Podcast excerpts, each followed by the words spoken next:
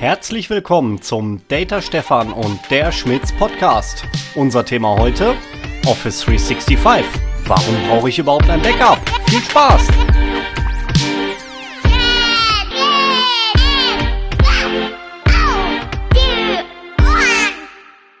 Servus André. Hallo Stefan. Und natürlich ein herzliches Hallo zu unseren Zuhörern. Ja, dieses Jahr äh, erwarten ja einige Leute sicherlich, besonders auch zu der Veröffentlichung dieses Podcasts zum Ende des Jahres, äh, eine, ein Jahresrückblick von uns. Ähm, Stefan, ich glaube, den können wir ganz kurz fassen. Fuck 2020. Das kann man so zusammenfassen, durchaus, ja, habe ich nichts dagegen. Aber es gab auch ein paar positive Effekte, besonders äh, in der IT-Branche und was das Thema Digitalisierung angeht. Absolut. Also gerade bei uns, wir haben es gesehen, die VDI-Projekte sind massiv nach vorne gegangen mit unseren Partnern. Ja, und generell die Digitalisierung, Work from Home, das hat natürlich schon auch in, in unserer lieben IT einige Projekte äh, mehr gebracht. Witzigerweise, die Firma Gartner, ja, die ja immer wieder irgendwelche Analysen erstellt, die hat ja äh, jetzt schon vorhergesagt, dass der Software-as-a-Service-Markt ähm, mit einer fünffach höheren Rate wächst als der normale On-Prem. Softwaremarkt. Also sprich äh, solche Dinge wie Office 365, wo ich äh, mein Exchange drin habe, wo ich mein OneDrive drin habe, mein Microsoft Teams, ein SharePoint Online und meine ganzen Office-Dinge. Absolut, ja. Also dadurch habe ich natürlich auch in der Corona-Krise ein gutes äh, Mittel an die Hand bekommen, um wie du sagtest, Work from Home zu machen, dass ich nicht mehr nur auf die Unternehmens-IT-Infrastruktur angewiesen bin, sondern dass das Ganze als Software as a Service aus der Cloud bedient wird. Das Coole ist halt, das geht schnell. Ja, das habe ich schnell eingerichtet. Aber wir machen ja hier einen Podcast, um auch auf bestimmte Dinge hinzuweisen. Äh, was ist denn da so ein Hinkefuß dran, Stefan? Ja, gerade wenn du es schon sagst, äh, Office äh, 365, ähm, da arbeitet quasi jeder von uns mit. Nur was die wenigsten wirklich beachten, es kommt nicht wirklich ein Backup von Microsoft mit.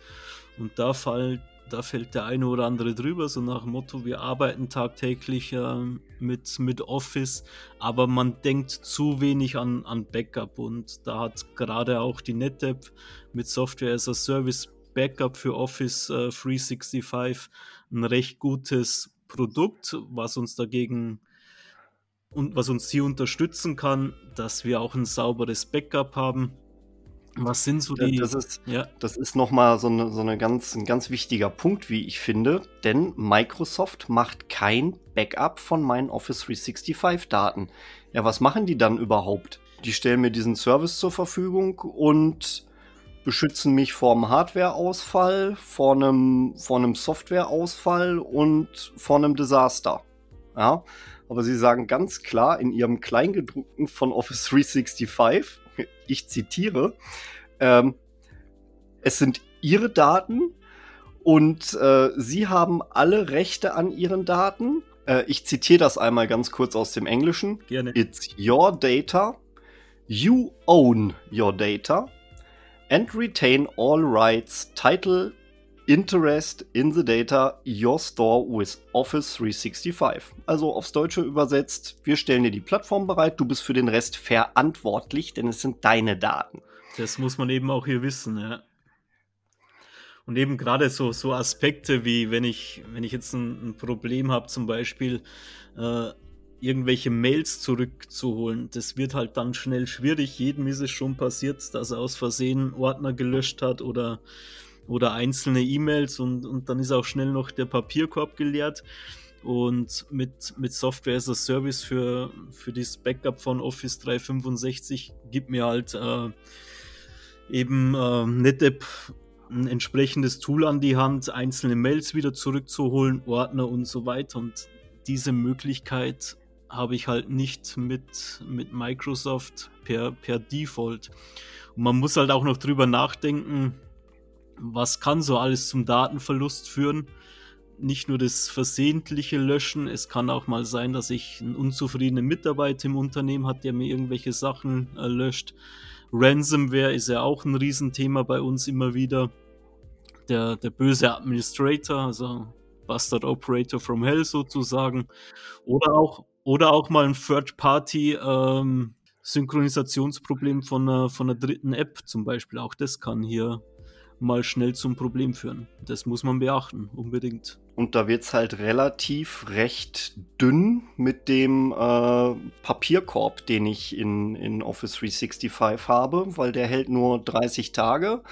Und äh, ja, alles, was danach kommt, ja, je nach Applikation, die ich in Office 365 nutze, äh, werden dann auch gelöschte Daten final gelöscht. Ja, das heißt, ohne Backup äh, stehe ich recht doof da.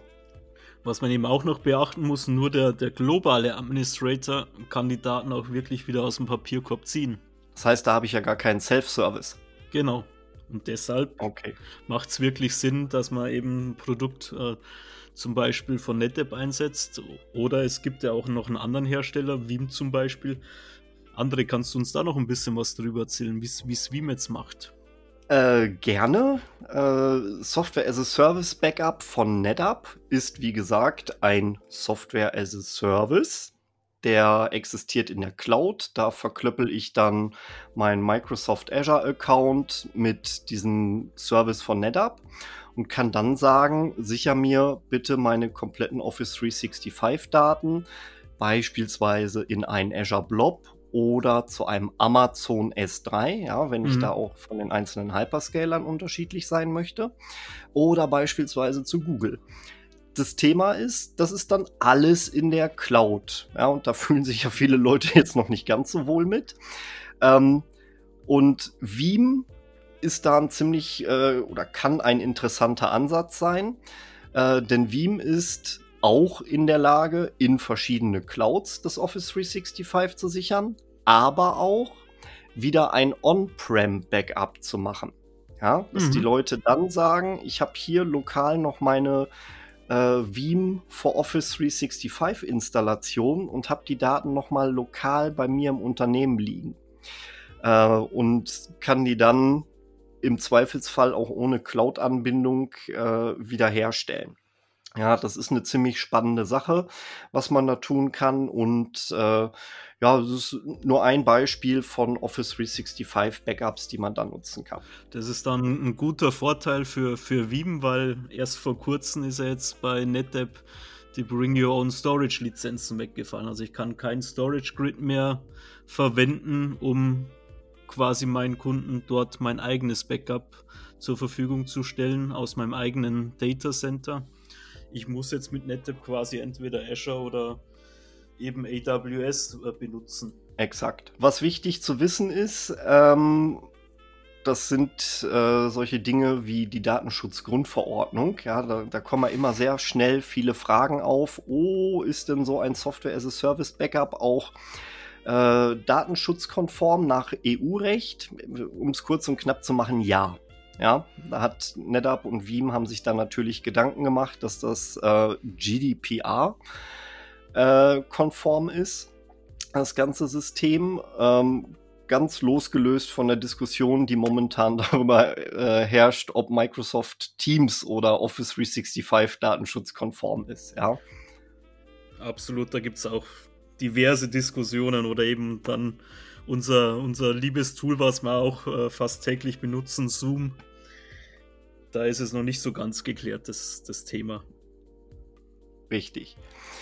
Ja, ich hoffe, wir konnten euch einen kurzen Einblick geben in äh, Office 365 be beziehungsweise auch äh, das Backup für Office 365.